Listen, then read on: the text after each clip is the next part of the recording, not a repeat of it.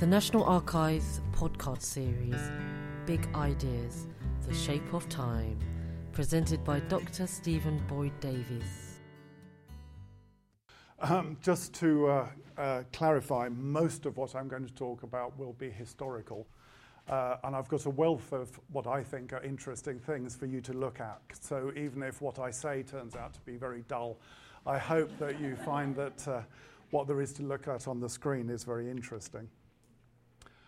Uh, visualization has, for centuries, literally centuries, been thought of as a, an important solution to a problem. This is Joseph Priestley in 1764 saying, and what words would do, but very imperfectly and in a long time, this method, a visual method, effects in the completest manner possible and almost at a single glance.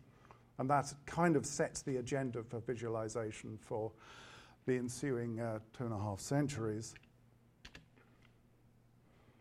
I'm just going to romp through, uh, without comment, a series of, without much comment, a series of images where you can see the number of uh, different ideas about how that might be done have been explored. Typographic, but enhanced with color, uh, rather rhetorical sort of uh, swirls of uh, flows of political currents. Uh, this is an attempt to build a, a, physical representation of time which would reconcile uh, evolution with biblical history. A network diagram of the history of um, European painting and sculpture. A physical exhibit with actual tangible objects embedded in a diagrammatic timeline. Something not very far from here at Kew Gardens. And of course, increasingly, screen based digital representations of time in two, three, and two and a bit dimensions. These are some of the pioneers. As I warned you, most of my talk is going to be historical, and at the very last minute, I'll bring us up to date. So these are some of the pioneers who will be appearing during the talk. And these are the three aspects of the emergence of the modern timeline that I'm going to try and account for the typographic, the pictorial and metaphorical, and the more mechanical uh, perhaps mathematical, diagrammatic approach. Uh, and it's in fact that last one that I'm going to mainly concentrate on. And that's the one, that's the one that's new really that emerges in the 18th century.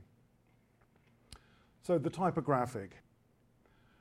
Just to point out something horribly obvious, but maybe just worth mentioning.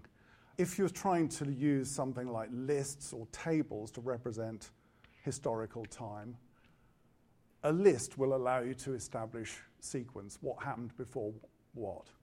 A list, by its nature, is a serial organization of information which can readily represent a series of events.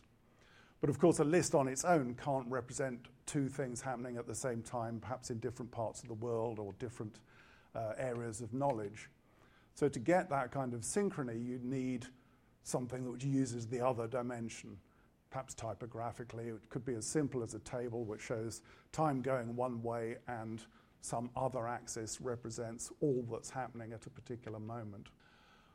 But to achieve a full representation of the gaps between events and the overall scale of time in which things occur, some sort of mapping, and I use that word very loosely, uh, is going to be required.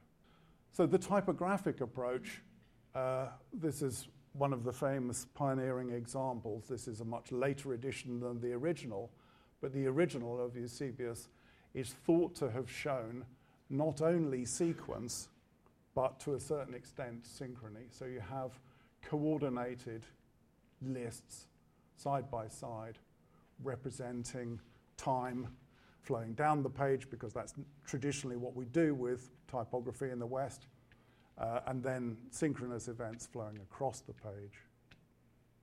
An interesting step forward was, which didn't really lead anywhere at the time, but became a kind of landmark for later workers, was that of Helvicus.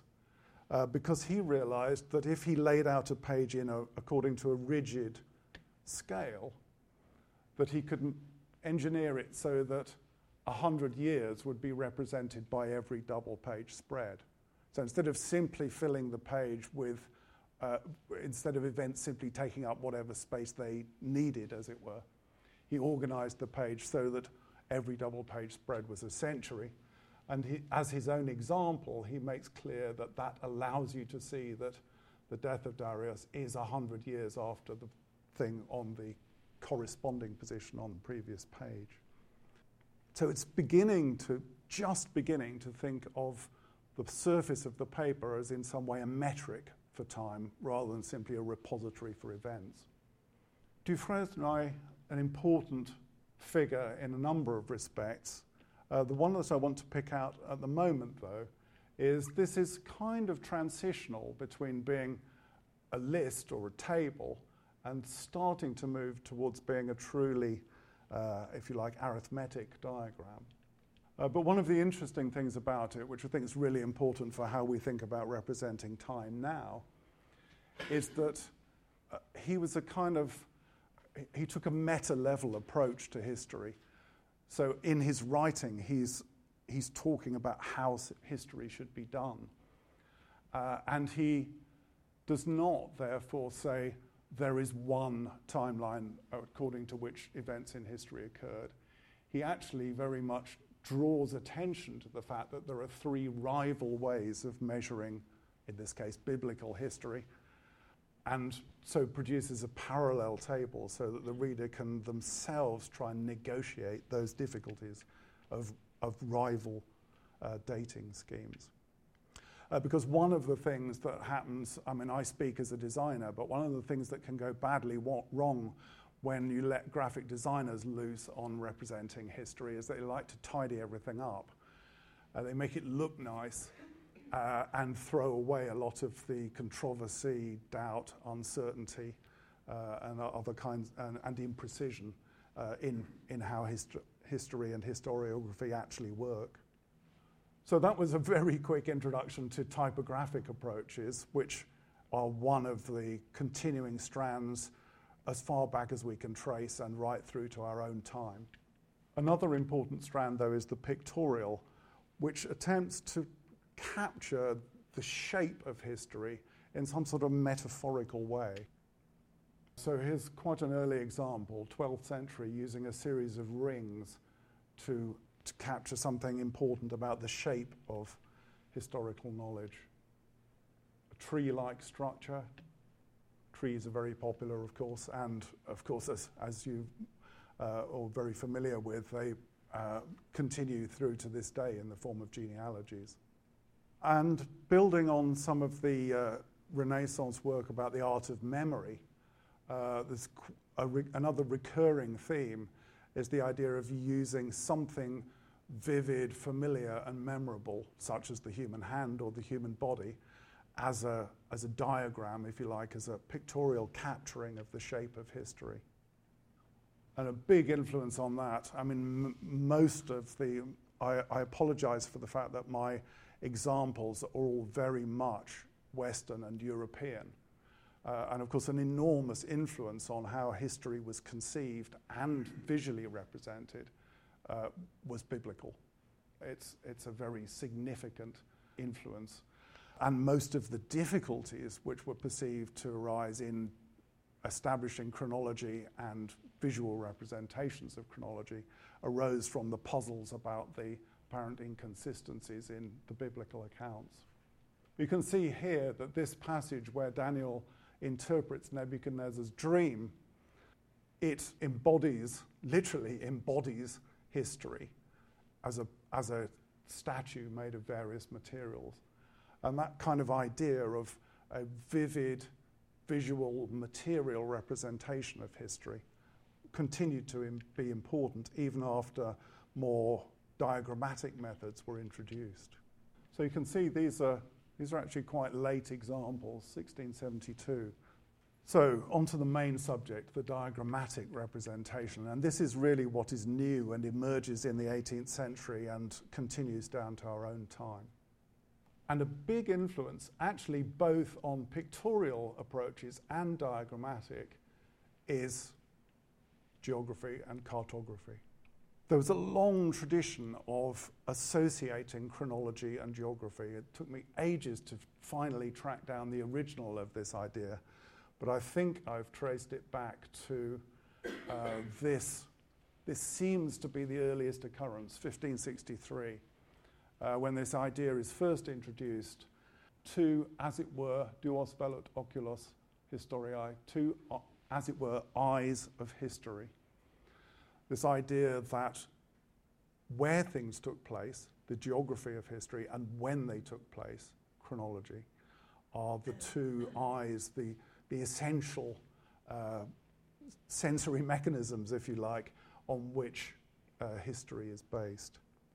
Now, one of the key influences, it's obvious from looking at the way that 18th century writers write about their attempts to diagram history, is cartography and simply the proliferation throughout the 17th and 18th century of lovely things. Several writers about chronology talk about how, even though they are talking up chronology, they talk about how unbelievably dull and dry it is uh, compared with geography which is uh, served by all these really very lovely objects, uh, which an 18th century gentleman, and that's principally what we're talking about here, uh, would be able to collect, study, uh, discuss with friends, keep in the um, lib- library, and so forth. So here's an example of a diagram of history which is modeled in many respects, as you can see, on geography, but which takes a principally pictorial approach. Because I'd argue that you can see maps both as pictures, they are, after all, aerial views of territory, but you can also see them as uh, mathematical coordinate spaces. And those two different ways of thinking about mapping space appear in these early mappings of time. So, this is an ambitious, in the end, deeply flawed and faintly mad uh, attempt to diagram history. Uh, so, what's going on here is that you have uh, six principal territories of Europe, uh, and each of them has what we'd now think of as a timeline, which is an axis running through the center. The center represents the existence of the Roman Empire in time and place. And then this horizontal line divides pre Christ to and Anno Domini. Uh, and you can see, if we zoom in on this a little bit, this is the kind of central processing unit through which history passes. You can see some really odd things have had to be done here in order to get this conceit to work so that this is how we are used to seeing Europe. Uh, but in the top half, of course, it has to be mirrored and rotated in order to get the axes to pass through the right countries. Uh, and something I didn't notice until I looked at the whole diagram from a distance, and, and the extremely lengthy explanation that the author of this diagram made doesn't ever actually comment on it, is that before Rome, all of history is wiggly, like this and then it passes through this sort of Roman CPU. And when it comes out the other side, it's all been regularized and sort of time has become a series of canals rather than meandering rivers. And not content with making that ambitious diagram, uh, the author created two different language versions of a lengthy explanation of how this would work, including this diagram of the diagram. Uh, it really does go on for a very, very long time. But it does allow me to make a transition to another key influence. Uh, you can see here that, I mean, he's really thinking almost in terms of multimodal learning, as we would now call it, because he talks about how one might negotiate this diagram. Somebody, perhaps a servant, a well educated servant, he doesn't say who should do this, but somebody reads from the historical account while you, as it were, virtually navigate this diagram.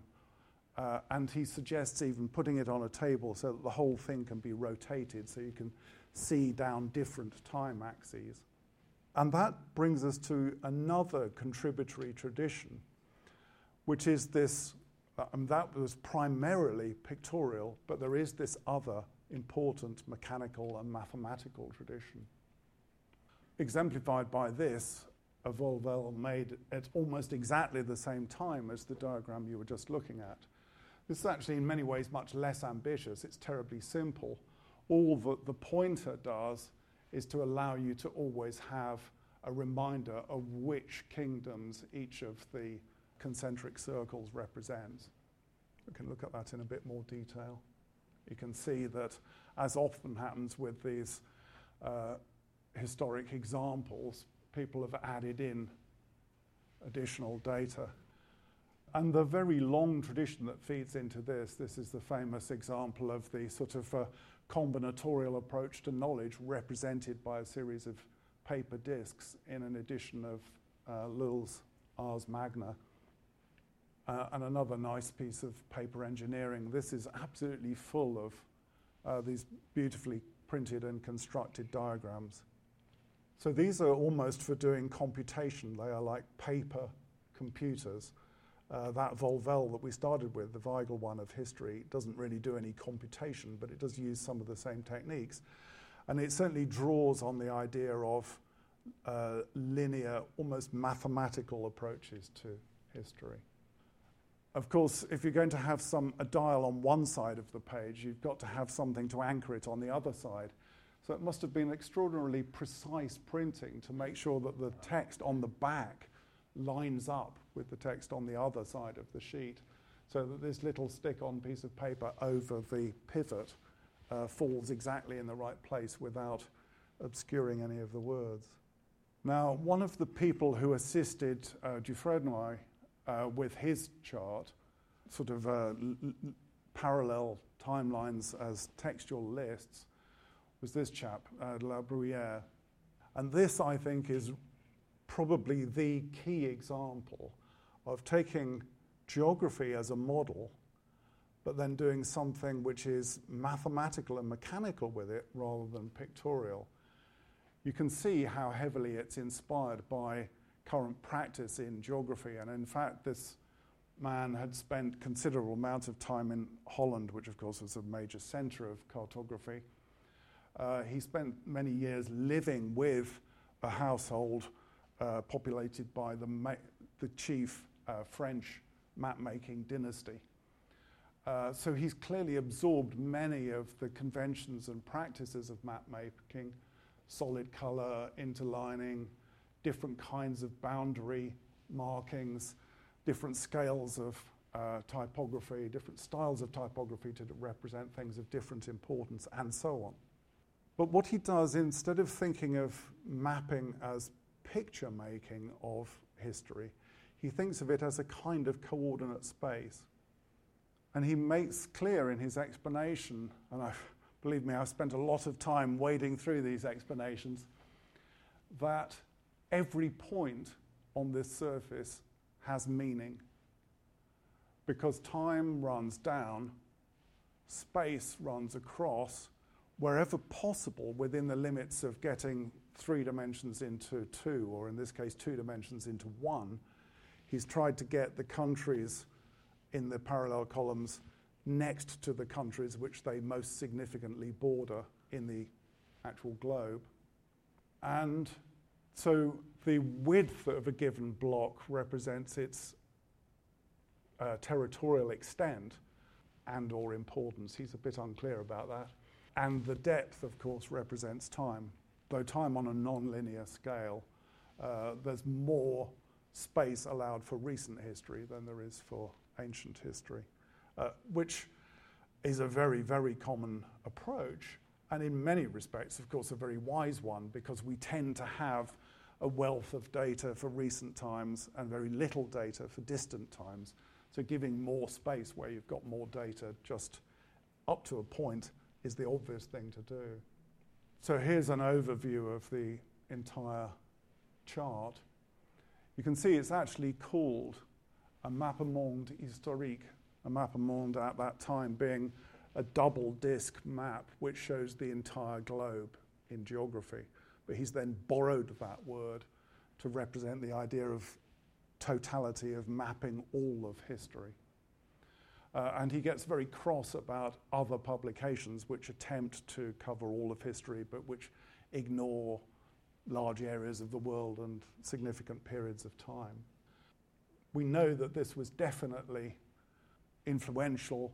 There's Im- almost immediately a completely ripped off version of it uh, produced in England, uh, claiming to be with considerable improvements and we know that the original author of the French version was extremely cross about this and certainly didn't regard it as having any considerable improvements and, in fact, suggested it didn't make any sense.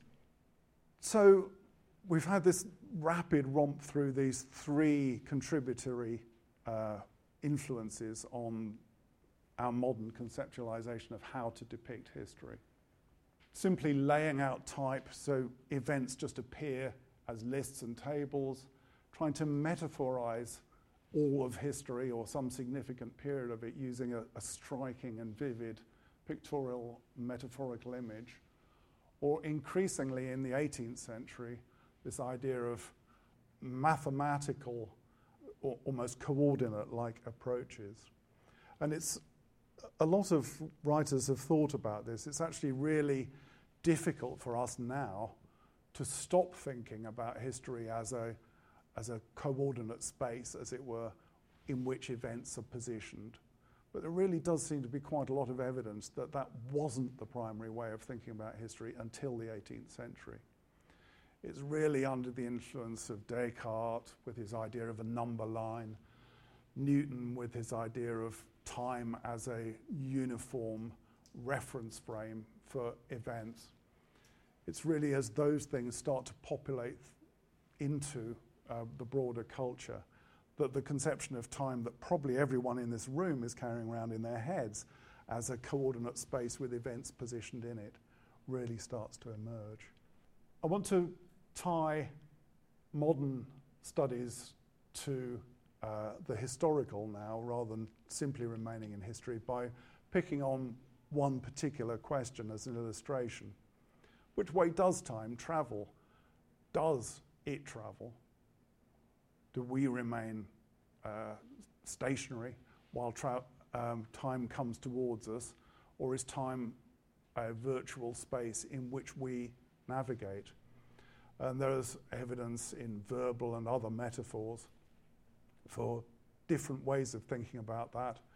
There's even some evidence from psychological studies that people who have a bad feeling about something forthcoming feel that time, they are stationary and time is coming towards them.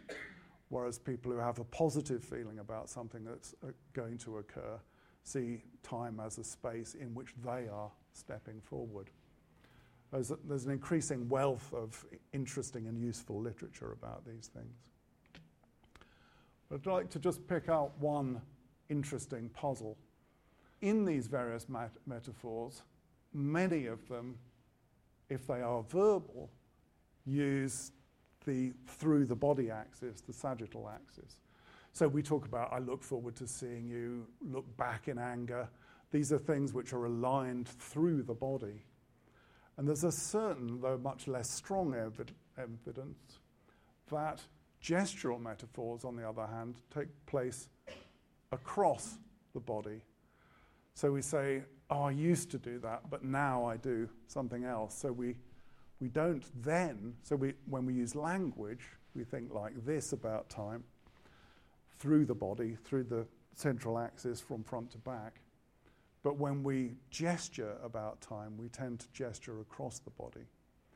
Uh, and of course, a lot of research has been done to try and establish to what extent any of either of these things or other ways of representing time, including graphical, uh, are modeled on something, anything that might turn out to be fundamental about us, and to what extent they're modeled on uh, cultural expectations. So, connecting that to historical examples, this is a chart of history consisting of multiple sheets. Uh, there are two versions of this publication, one in which they are simply sheets uh, presented in a folio separately, But in the more remarkable version, and it really emphasizes the growth of kind of mechanistic, um, machine based approaches to history. This is not a mistake. This chart really is 16 and a half meters long. It's this wonderful thing. So, this is a machine for navigating history. Uh, and I've actually been to Princeton and twiddled these handles myself. Uh, so uh, the author talks about how, uh, as a kind of changing tableau, one can see history moving back and forth in front of one's eyes. Uh, of course, one of the problems he had um, mentioned before, how we generally have a lot of data about recent times and very little about the past. This is, of course, still a period when biblical history is assumed to be factual history. Uh, so the world starts with God, and very shortly afterwards, we have Adam and Eve, Cain and Abel. Uh, but we don't have much else in the first few months or even years of history conceived in that way. Uh, so the, the first sheet of this immensely long 16 and a half meter chart really contains very, very few events. And quite a few of the sheets that follow it don't really contain that much either. As many uh, authors of these kinds of documents do, one of the ways of making sense of history is to extract individuals, uh, key individuals. Uh, and authors at the time, of course, were generally sophisticated enough to be aware that that selection process was a problem. That in selecting, they were saying that these people are important, and by implication, all other people are not important. And some of the writers in the 18th century did actually acknowledge the difficulties of making those decisions, something which, with digital and interactive media, is a problem we can effectively postpone indefinitely uh, because we can keep changing our minds about what's important and why. Uh, the example at Princeton is it's speculated that it may have belonged to the author of the document himself because the sorts of things that he's added by hand are the things that he was known to be interested in. But I was talking about what direction time travels in. Now, you've just seen that in that immensely wide diagram, this high, but it's 16 and a half meters from end to end horizontally, that uh, time travels from left to right. It's odd, therefore, that when he describes it, he talks about things happening in columns. Now, there are no columns, everything is horizontal. Uh, and it looks to me as if when he was planning this document, he expected time to be organized vertically and afterwards changed his mind and made time horizontal. And one of the most obvious explanations for that is simply that when you attempt to label things, l- labels in standard Roman Western handwriting, of course, are inherently horizontal. So it's actually much easier to make a diagram where the labels follow the line of history rather than where the labels keep cutting across history, uh, extending in the other dimension. So I suspect that at the last minute he changed his mind, but accidentally continued to refer to these things, these structures, as columns. There's no evidence at all that the word column, although it was used at the time to represent things like a column of text in a newspaper, it was never used to represent something horizontal. Priestley and Barbeau du Bourg, whose uh, text we were just looking at, had a mutual friend in uh, Benjamin Franklin. They were aware of each other's work in through Franklin in representing history diagrammatically. They were both passionate about using uniform timescales. And you saw just now the problems that that gave the Frenchmen in terms of having lots and lots of empty space for early history. Priestley is really interesting in that he actually remarks on the significance of empty space, which of course is something that arises when you have a uniform space and a kind of coordinate system approach to history. He explicitly comments that empty spaces are as instructive as spaces full of data. Although he slightly confuses uh, whether events occurred or whether we know about events, uh, he didn't. He wasn't subtle enough to make that distinction to explain empty spaces. But one of the nice things he did, picking up one of my earlier themes, is to recognize that he was actually the first person to consistently draw lines to represent individual lifetimes. And in so doing, he realized that he might be saying something untrue. He might be suggesting that something was certain when in fact it was uncertain. And you can see the very simple but effective method he used for dealing with that. Uh, and it's effectively a code, but a very direct visual code. If there's a little bit of uncertainty, we get one dot, two dots for more uncertainty, three dots for serious uncertainty. And if we're really not sure at all either about the start or end of someone's life, it ends up being all dots. Priestley's diagram went through multiple editions. In the first handbook to his first edition, he uses the word column over and over again, and there are no columns in his diagram either. And you can show that as different editions of this handbook come out, uh, the word column appears fewer and fewer times as he eventually adjusts the text to accurately represent the diagram that he's really made.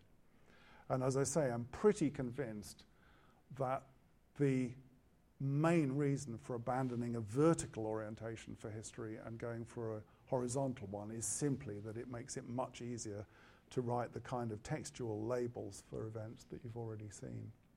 So, what graphics in theory should enable us to do is to make sense of history. So, as designers, we are in a position to help the reader, the historian, the archivist, the analyst, the reader in general, to form a more meaningful, structured view of history. We can use those to transmit information to the reader, we can communicate to them. And up to a point, even these paper timelines allowed a kind of interrogation. Uh, several of the early authors point out that if you make history visual, it makes it accessible in a variety of different ways. You can investigate it by uh, looking at a particular time in various different places. You can investigate a country or a dynasty running through time. So, even with a static diagram, they would argue, and I don't see any reason to disagree with them, that there's some uh, potential for the user to interrogate the information. Uh, but of course, with digital and interactive data formats, then we really can actually do work on that information. Some of the questions and design problems that arise, and of course, as a designer, I really like these problems. I'm fascinated by these difficulties, are some terribly basic things. Should time be best represented by a uniform time scale, which gives you a really, if you like, truthful image of the distances between events at whatever period that they appeared in? Or was it more sensible to structure the uh, scales around the amount of data you're likely to have available? Again, of course, with digital and interactive media, if you use the capabilities of those media to the full, again, you should be able to postpone that decision and allow the user to make the choices as to whether, for the purposes of the moment, uh, a particular way of scaling the data is most useful. What can you do to facilitate visual search? It has to be said, I was talking to the person who first introduced me to these historic timelines, Professor Michael Twyman at Reading University, many years ago. And he said to me, The sad thing is, Stephen, you know, none of these things really work. uh, because actually, as soon as you have an ambitious, large paper diagram of history, it becomes shockingly difficult to find anything in it. Uh, and of course, again, digital media uh, should enable us to do exactly that.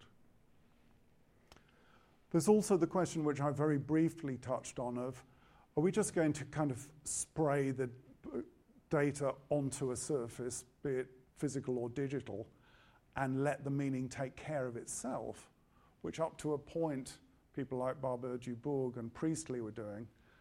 But at the time, some people said, this, this isn't making sense of history, this is just throwing facts at the page. And there continued to be a really deep interest in ways in which you could use visual metaphor, uh, if you like, rhetorical shaping of history to tell a story. Uh, so, what should be our benchmark there? What can we do to enable people to find and filter information? And something which uh, I've discussed with your colleagues here uh, at the National Archives. How can we, rather than being stuck as they were in the days of paper and copper plate engraving, with a single data set which is fixed forever, how can we draw together different data sets and represent those in a, a single coherent representation? And I've already flagged my own interest in representing uncertainty, not only to be truthful about the facts of history, whatever that means, but also just to be true about history making, about the fact that it is an uncertain task. And what can we do to offer some kind of audit trail so that when the user sees something on the screen, they can, they can poke it and prod it and find out why it's represented the way it is, uh, what the underlying data is, uh, and what were the sources of those data. I'm fortunate to have two doctoral students looking at these issues. One of them, uh, Florian, is working under an EPSRC award, uh, and that's been devoted to timelines of cultural data. And starting only a few weeks ago, Sam uh, is working here, I'm very glad to say, uh, looking specifically at things like representing uncertainty and fuzziness and using visualization to integrate multiple data sets. So in the last few minutes, I just want to show you a few examples, not of course of Sam's work, because he only started the other day, but of Florian's. So this is just a static diagram, but it's remarkably powerful once you start to interrogate it. All that we've done here is to represent the date of composition of each of Benjamin Britten's works in one timeline and the date of first performance in the lower timeline. So the, those of you who are still awake will notice that there must be something wrong with the data because some things were performed before they were written, as they're represented by lines going the wrong way. So that's one of the things visualization does for you, is to show you things that are wrong in your data. But more interestingly than that, there's a whole wealth of things here. Britten was shockingly prolific as a boy, and then he went to be taught by, uh, a, a, as it were, a proper composer who told him to stop writing so many pieces and to do each of them better rather than simply churning them out. And you can see this dramatic closing down of the quantity of pieces that he's writing. And it also tells us a lot about how we understand a, a given artist's work as a corpus. Because you notice that we've got some terribly obvious stuff. We've got all this vertical rain, which represents something being composed and then being performed shortly afterwards. But then we've got this slew of sort of uh, oblique connectors. And you can see what's happening there is that long after he stopped composing and indeed stopped living, first performances are taking place of the juvenilia. So instead of people, as here, thinking Benjamin Britten's listen, uh, created a new piece of work, let's listen to that piece, people are thinking of him as a whole and thinking, in order to understand Benjamin Britten as a totality, we need to go back to these very, very early pieces. And of course, the very early pieces acquire additional value, cultural value, uh, because they are connected to a lifetime of output. This is another piece, just a very simple sort of grab it and feel it approach to visualization. So this is Britten again. Simply allowing the user to extract by the forces used, music for different instruments or different voices. Taking a break from his studies, but still very much feeding into them, Florian took part in a competition organized by Microsoft and uh, visualizing.org, uh, and he decided to represent all of time. Uh, and of course, the main thing that comes out of it uh, is simply our own pathetically trivial occupation of the very, very last moments of time as we understand it. So, this is taking the Tate collection data, which is simply thrown by the Tate onto GitHub for anyone to play with. Uh, and it illustrates a few important points. It's very much about that business of allowing the user not just to look at data, but to probe it and interrogate it. Wherever possible, we've followed the slogan, if you like, uh, of Ben Shneiderman, someone who did work in visualizing time a couple of decades ago or more, that no, there should be no output that's not also an input. So if you can see something, you can interact with it generally. It also illustrates semantic zooming. So using a measure of importance, and remember I said before that fortunately we can decide in an interactive system what the criteria of importance are. As you run out of space to represent a very large number of artists, then the key, the, the ones currently deemed to be the most important are the ones that keep their labels, uh, while the ones which are, are not important lose their labels.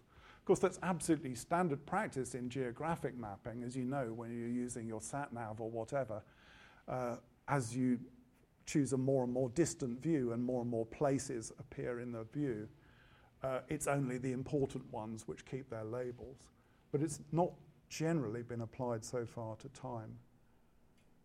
And then just one more, again using the Tate data.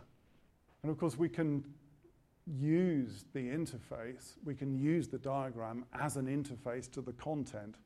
So rather than thinking of it as a diagram which is in some way separate from the content, the diagram and the content are closely enmeshed.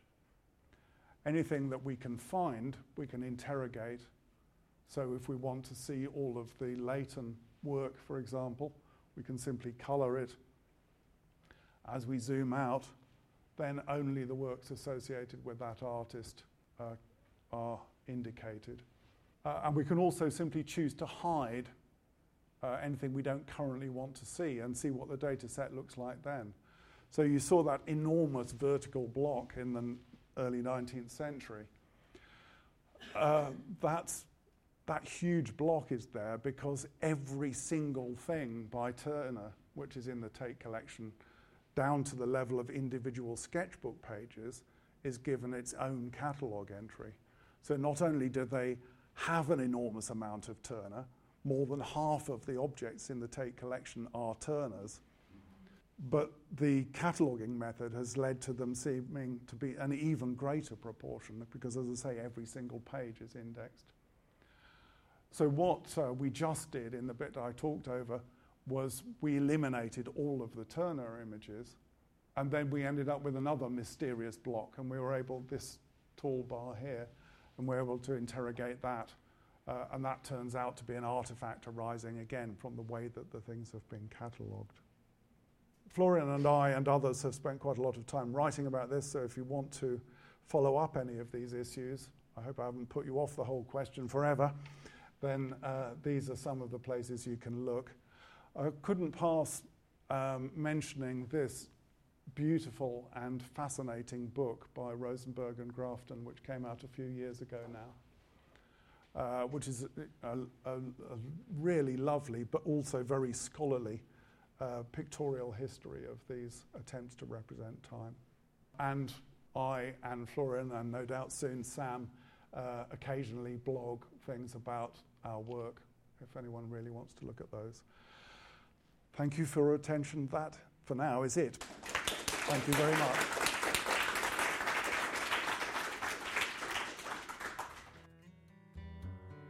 This talk was recorded live on the 3rd of November 2014. at the National Archives Kew. This podcast is copyright the National Archives.